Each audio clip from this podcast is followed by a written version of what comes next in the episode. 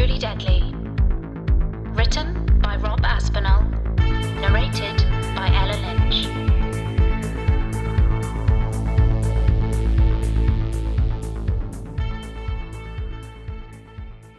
Chapter 20 London Bitches. We stepped off the coach with bodies half asleep from the five hour slog that had started at 5.30 on a chilly Manchester morning. But as soon as we hit the streets of warm, sunny London, it was all forgotten. I felt the combined thrill of skipping class and being here with Becky. It wasn't at all like in my dreams. Everything was bright and breezy, and no blood in sight, just the red London buses trundling past. Seeing as we were close by, we hit Buckingham Palace first. No sign of the Queen, but we took photos of ourselves with the guards in furry hats.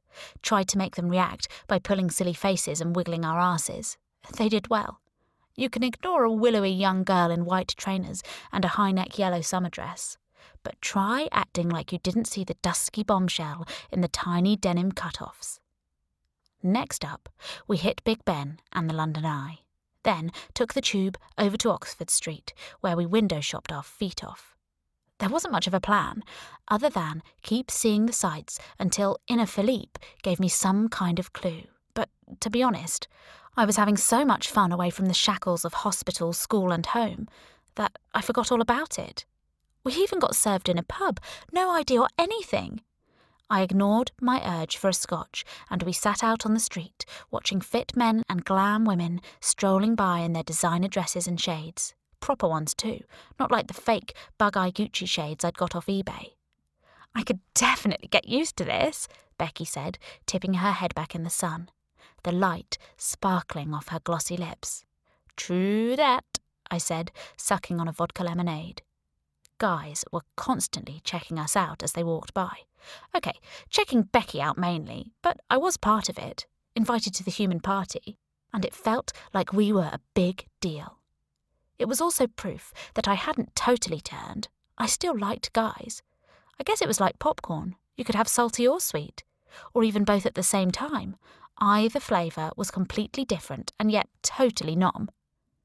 We finished our drinks and spent most of the money we had left on a KFC. I know, I know, healthy diet, blah blah, animal cruelty, blah de blah. Big woo, I was on holiday. Sitting by a window, looking out onto the bustling street, I wiped my mouth with a serviette and chugged my lunchtime pills with a Coke. Hey, what would you rather eat? Becky asked, licking gunk off her fingers one by one. Chocolate flavoured poo or poo flavoured chocolate? Hmm, not sure. Both would be gross. It's a real stumper, isn't it? she said between licks. I still can't decide. Man, she even made chicken grease sexy.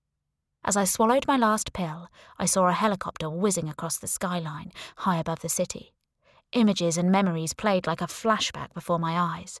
The black helicopter, the small Chinese boy with the SpongeBob balloon, the shopping arcade, the alley, the street name that belonged to the alley. I took out my phone and jumped on Google Maps. Boom! There it was. Swan Street, no more than a few minutes away. What is it? Becky asked. I think I know where the church is, I said. We stood in the alley where the shooting went down, Becky sniffing the air in disgust. I'm sure it was just my imagination, but as I remembered the sniper leaning out of the chopper, I also felt a sharp pain in my lower left gut where the bullet had entered. Then again, it could have been the hot wings. I don't get it, Becky said. What are we doing in Tramp Alley? It smells of wee. I didn't answer. I wasn't listening. I'd noticed a big hole in a nearby no entry sign. Something had punched right through it. Holy shit, I said, pointing at the sign. I've seen this before. It felt like someone had passed an electric current through my entire body. In your memory dream? Becky asked, joining me and staring through the hole in the sign. Yeah, I said. One of the bullets that missed me. It hit right here, I remember. That is spooky weird, Becky said. I mean, I thought it would be cool to come to London. I didn't actually believe you. Gee, thanks. Becky just shrugged. We headed down the alley and came out in the pedestrian area. The shopping arcade was right where I'd dreamt it. We followed the path I'd taken on the pizza bike and came out the other side, hanging a left and coming across the bench I'd crashed into. Its metal underside was mangled, a couple of broken wooden slats in the seat, black rubber skid marks from the tyres leading us straight to it. Memories flashed into mind of the stagger to the church, and sure enough, just a short walk up the street was the doorway, this time half open. I turned to Becky, who was busy texting. Probably Johnny. I think I should go in alone, I said. It'll be more discreet. Dressed as provocatively as she was, I thought Becky would draw too much attention. I wanted to breeze in and out like the wind under God's radar. Becky didn't seem fussed. Uh huh. It'll only take a minute. Uh huh. I left her leaning against the wall, glued to her iPhone, and stepped inside the church. Everything felt eerily familiar. It was cool and dark, with old chairs, a quiet carpet, and that woody church smell. It was empty, too, save for an old woman dressed in traditional African clothing sitting quietly at the back, far enough away not to notice me. I spotted the confession booth against the left hand side of the wall towards the front. I made a beeline for it with soft, quick steps. Fortunately, the booth was empty. I remembered from the dream that Philippe had sat on the right hand side as I looked at it. I stepped inside, drew the purple curtain, and plonked myself on the hardwood bench. I pulled out my phone and tapped on the flashlight, then bent over double and searched the underneath of the bench for any sign of the mystery object. I scanned the light back and forth. There was a hardened lump of pale green chewing gum, but nothing else. Did I really think there was some kind of secret object hidden in a church by a super assassin? My heart sank a little. It felt like a dead end on the road to an adventure. Maybe it fell? A part of me whispered. I felt around on the floorboards beneath the bench, rough to the touch, worn down by sin. My fingers brushed against something light, smooth, and very un-wooden. I scooped it up and held it under the flashlight. Yes! It was the object! I did a silent fist pump and tucked it away in a small pocket inside my handbag before standing up and flattening out my dress. I wanted to stroll out, cool as a frozen cucumber. Just one snag. I heard footsteps approaching the booth. The curtain on the other side drew shut, and a shadowy figure sat down with a wheeze on the other side of the mesh divide. Oh, terrific! It was the priest. He rested for a moment, breathing heavy through his nose as if waiting for me to speak. Fat chance, Gramps. I was about to sneak out when he spoke in a soft Irish voice. Yes, my child? Damn. Um, how did this go again? Auntie Claire had made me confess once on the off chance my condition was because I'd offended Big Beardy. But I've not done anything, I'd told her. Have you said anything? She'd asked me. Taken the Lord's name in vain? No, I'd said. I don't think so. Then you must have thought something.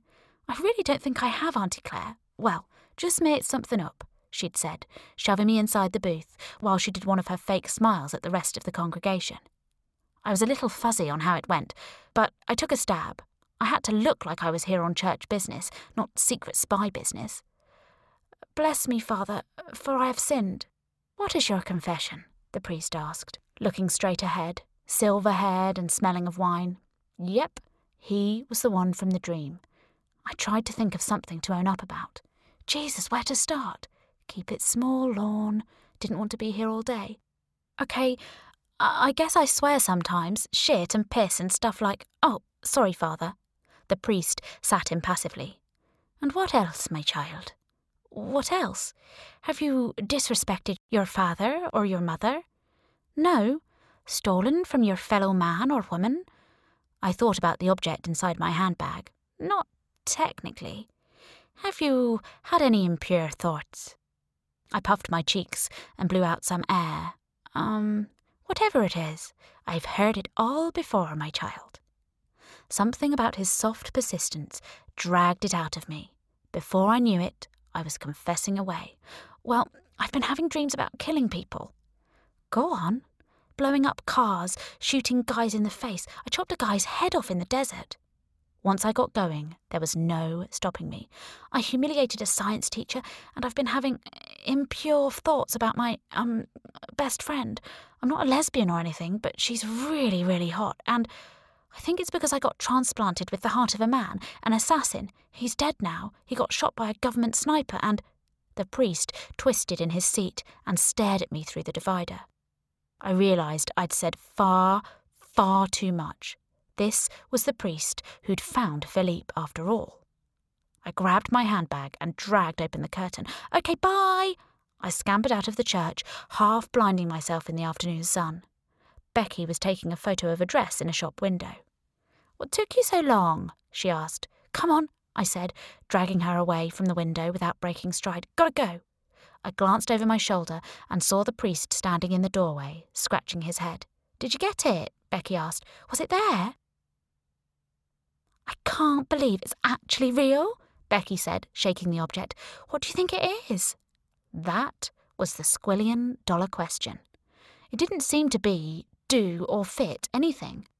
I'd heard Sarah mention some kind of list, but other than that, I don't know, it's weird, I said, taking it back off her. There must be some reason the guy hid it. Becky bunched up the curtain against the coach window as a make do pillow. The early evening sun still high enough to break over the hills and cast her face in a warm amber glow. Phew, what a day, she said, yawning. It was fun.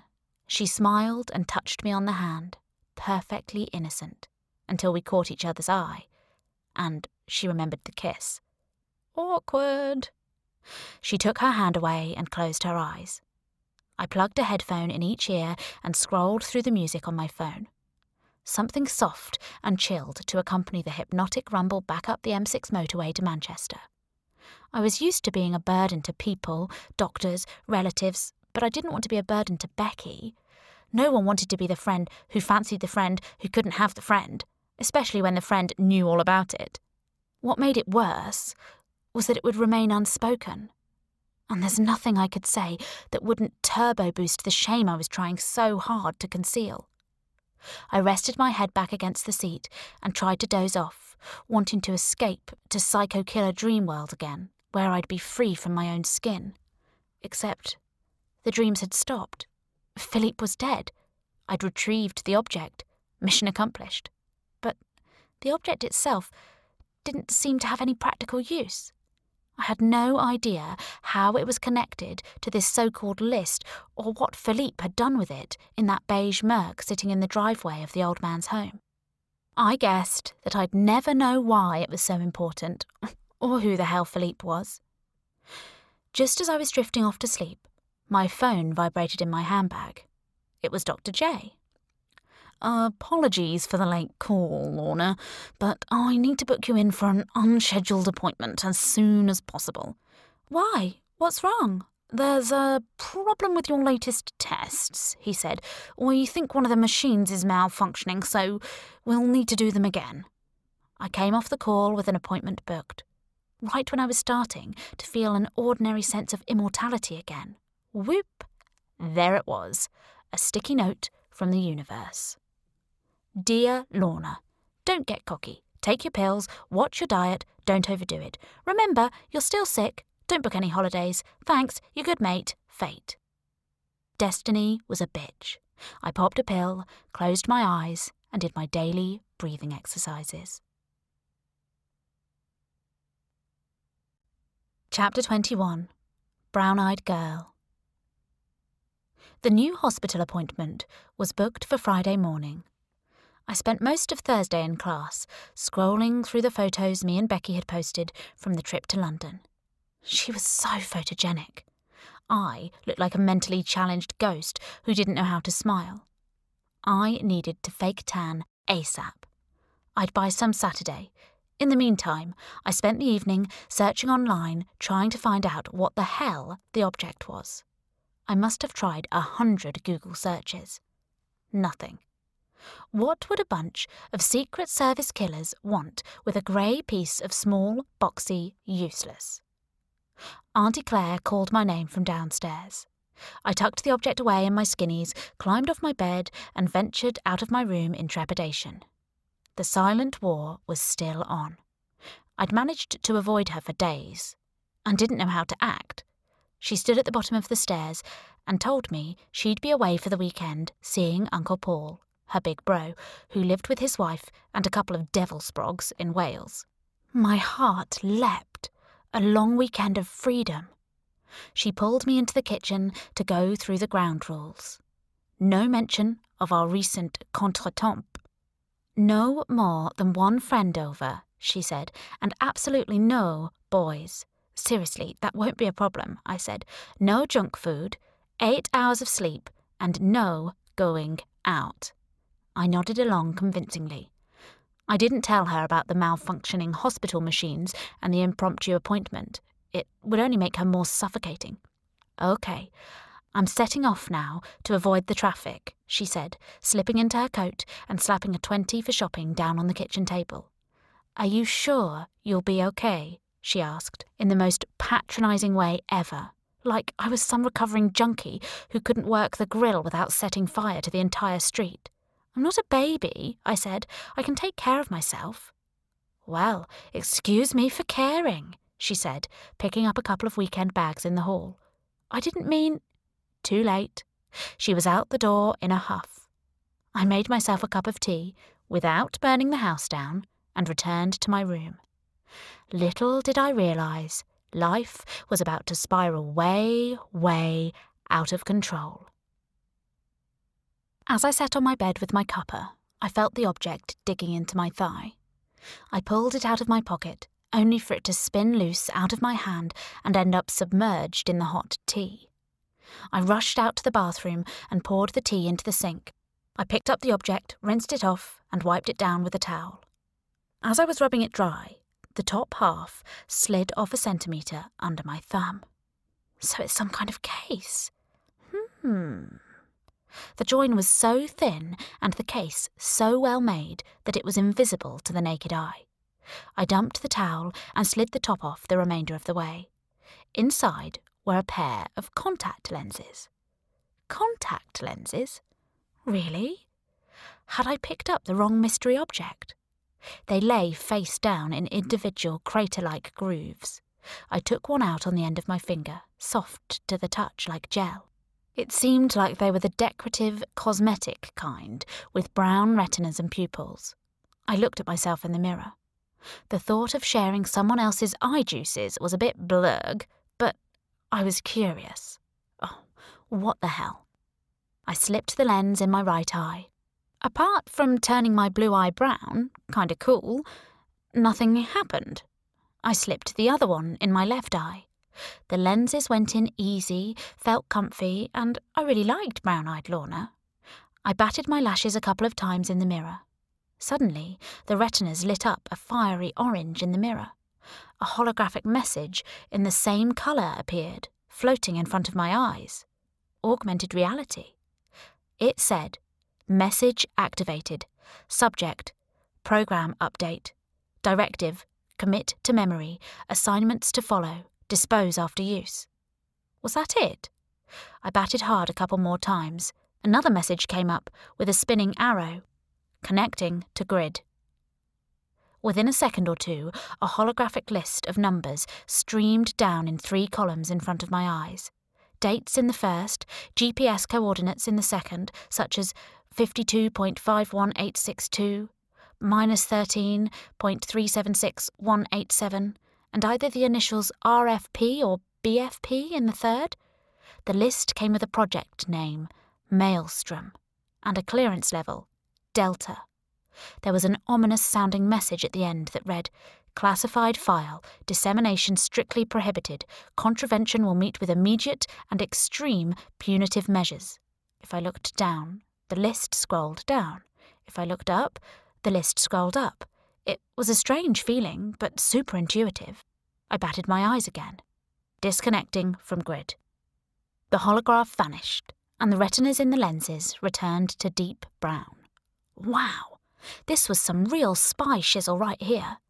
Tingly with excitement, I removed the lenses from my eyes and slipped them back in the case. I'd only looked the list up and down a few times, but already I had it, every number, in order, committed to memory. Yet another weird and wonderful skill inherited from my donor. I returned to my bedroom and jumped on my bed in front of my laptop. I wanted to see what those dates and coordinates meant. I started with the dates, rattling them into Google, one after another. Nothing stood out about any of them. The initials in the final column were double Dutch to me too, so I tried the coordinates. They turned out to be locations all over the world. The first was the Reichstag building in Berlin, then Taipei, capital of Taiwan. The Golden Gate Bridge area in San Francisco was next. Then the Indonesian coast, followed by a whole bunch of locations, some specific sites, others just cities or countries. Mumbai International Airport, India. Itaipu Dam, Brazil. Madrid, Spain. The Champs Elysees, Paris. The Vatican City, Rome. The Yas Marina Circuit, Abu Dhabi. Johannesburg, South Africa. Tangier, Morocco. Seoul, South Korea. Capitol Hill, Washington, D.C. Tehran, Iran. The Kremlin, Moscow. Tokyo, Japan. Times Square, New York. Piccadilly Circus, London, Denver International Airport, USA. What did it all mean, though? I decided to do some more digging, Googling each location along with the date. Nothing came up, so I tried searching for information about the lenses. There was a link to a website called The Weather Report, all about next gen technologies. I skimmed the list of articles. Nothing about holographic contact lenses, but plenty on other future military tech smart bombs, drones, robot dogs, you name it. And this stuff wasn't fantasy. There were links to real, prototype test videos on YouTube. There were also lots of conspiracy theories from the past, predictions about the future, and a load of stuff about secret societies. I read a bit more about the author. He called himself the Weatherman. He had a mailing address and an email. I wondered if I could run my recent discovery by the guy, like I did with Dr. Tariq, see if he knew anything. Or perhaps I shouldn't be telling anyone about the lenses. I decided to wash my hair and think it over. Chapter 22 Bad Hair Night. To get the best out of your hair, you should always let it dry naturally around 70 to 80% of the way, or so Becky had told me. Then you put your dryer on the coolest setting and keep it moving at least six inches away from your head. It was a lot of fuss, but if I could get my hair like hers, it was worth the extra effort. With a scar running down my chest, the rest of me had to be bitchin' on all fronts. I also had my own straightening routine, where I gave my hair a thorough going over the night I washed it, then a quick re-straighten when I got up the next morning. I turned on the straighteners and let them heat up on the dresser while I ran the dryer through my hair. I liked to watch funny videos on my lappy while I did it. Tonight's selection was dogs trying to be friends with cats. You've probably seen it dogs with their little tails wagging, sniffing and nudging cats with their noses. And boom, the cats wallop them in the face with a lightning fast jab. I must have seen it a hundred times, but it still made my stomach hurt from laughing. The video ended, and under the whine of the hairdryer, I thought I heard a noise like smashing glass, probably hoodies drinking and fighting on the street. I thought nothing of it until I heard a bang. Sounded like it came from downstairs. I turned off the dryer and opened the bedroom door, which I always closed out of habit. The lights were off in the rest of the house, including the landing. Another habit drilled into me by the cost conscious, draft conscious Auntie Claire. I listened hard. Silence. I padded around to the top of the stairs in my nightie and doggy slippers. The front door was secure and not a burglar in sight. Must have been imagining it. Spy shit had me spooked. I closed the door, sat down at the dresser, and recommenced Project Mega Hair. What a nervy Nora. Another bump and bang. Again, I turned the dryer off. My dresser was positioned against the wall to the right of my bed, directly opposite the door to my room. I looked behind me in the mirror and pricked my ears. Then I heard a drunk shouting outside, bashing into a wheelie bin and smashing a bottle. Satisfied it wasn't a burglar after all, I clicked on another vid and carried on. Just over the top of the screen, something in the mirror made my heart beat out of my chest. a freezing tingle of fear creeping up my neck. Over my right shoulder, the door handle moved slowly downwards.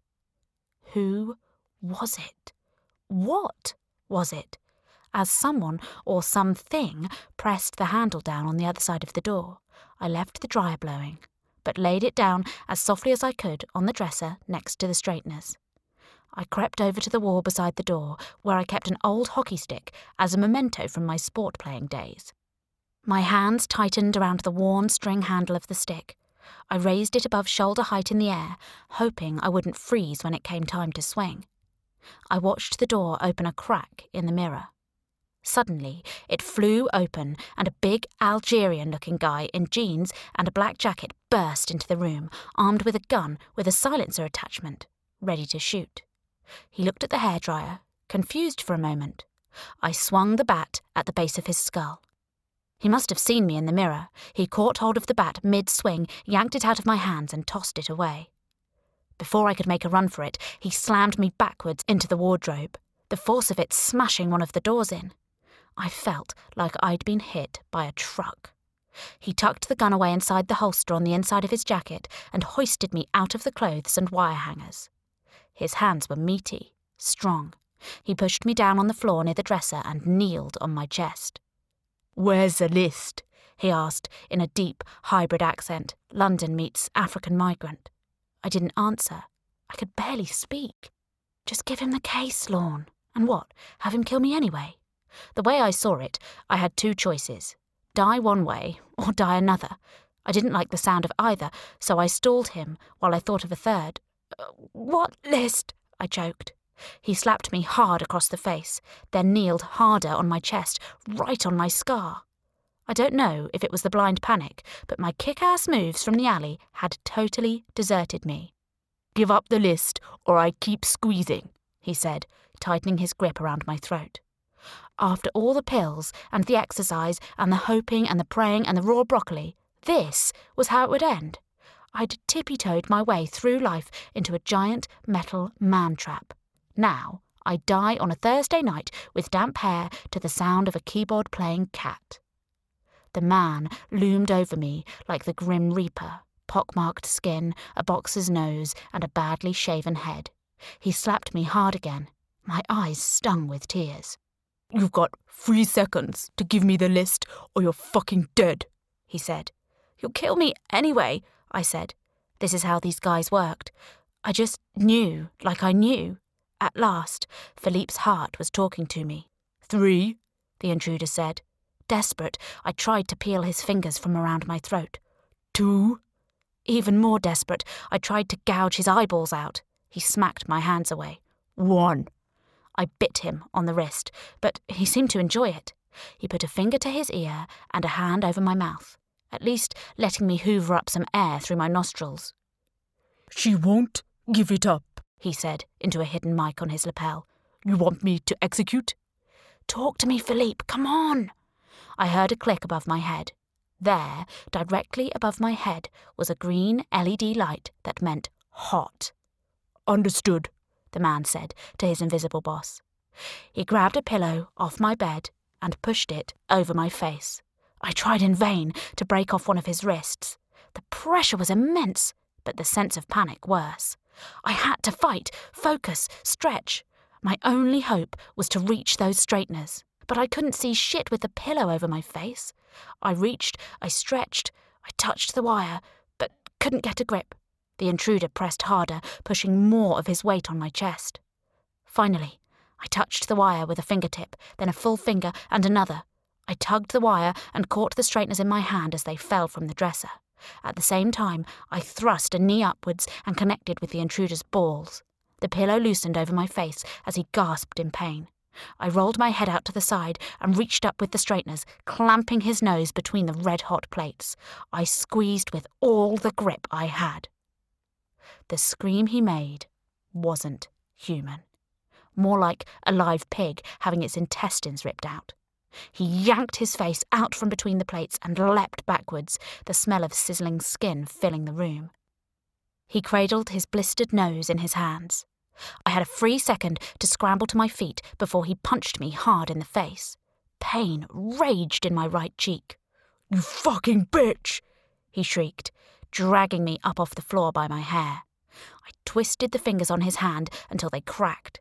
He shrugged it off and picked me up clean off my feet before hurling me the width of the room against the blinds that covered the bedroom window. I bounced back instantly. He reached inside his jacket for his gun, but came out empty. Without even realizing it myself, I'd drawn it out of his holster a split second before I became a human javelin. I squeezed my eyes and then the trigger. I was going for the chest, but as I let off a shot through the silencer barrel, the gun kicked like a mule and I staggered back and hit him in the left shoulder. I steeled myself and fired again, but missed, the bullet tearing into the broken wardrobe door. In a flash, he bolted out of the room and thundered down the stairs, clutching his shoulder. I followed him down a few seconds later, wide eyed and wired, the gun trained in front of my eye line, finger itching against the trigger, clammy with cooling sweat. I swept each room like they do on TV. The house was dark and empty. The front and back doors were locked shut, but the kitchen window was gaping open. He'd smashed the pane in the corner and got in by reaching through and undoing the latch. Same way out as in. I took the key from the top drawer and unlocked the back door. I must have stood there for about five minutes, staring into the tiny brick and concrete yard before I was satisfied he was gone. I stepped back inside, turned on a light, and took a seat at the kitchen table. The cordless phone lay in front of me on the table. I rested the gun carefully on its side and dialed 999. Attempted murder, I said, come quick. Has the intruder gone? the call handler asked. Yes, ten minutes, they said. Hang tight. My hands trembled like little lost dogs. I could barely hold the phone still to my ear. I fumbled it onto the table. I let out a deep breath. I sat, vibrating like a washing machine on spin. The police knocked on the door around 40 minutes later, the neighbours at their windows. You can't do much in a narrow terrace street without anyone knowing or talking about it. I was holed up in the closet under the stairs, clutching the gun and hockey stick when they came around. They sent a male and female in a small Vauxhall hatch. No CSI, no detectives in suits. They took down my statement at the kitchen table, trying to identify the nature of the crime. Did I know him? Did he shoot at me? Did he try and abduct me? Did he steal anything? Now, I can be a bit naive sometimes, like when I bought an iPad online and it was just an A4 picture in an envelope. But I'm not a total donut. I know you can get in humongous trouble for firing a gun. I also know that the law says you can't shoot people who break into your home. I'd heard too many horror stories of burglars suing their victims and people getting banged up for having the nutsacks to take on intruders. I knew the law was a giant pleb, which is why I pretended the intruder had shot at me. I made no mention of char grilling his conch. No, I wanted them to treat me like a victim, stick me in a safe house, put a two man team on me 24 hours a day, at the very least, have a fuzz walk up and down the street at night. All I got was a copy of the form I signed and a business card. They said they were looking into it. They'd be in touch, and they'd put a patrol car outside as a deterrent. That's the best you get on a rough estate that half the shoplifters, drug dealers, armed robbers, and benefit cheats of Manchester called home.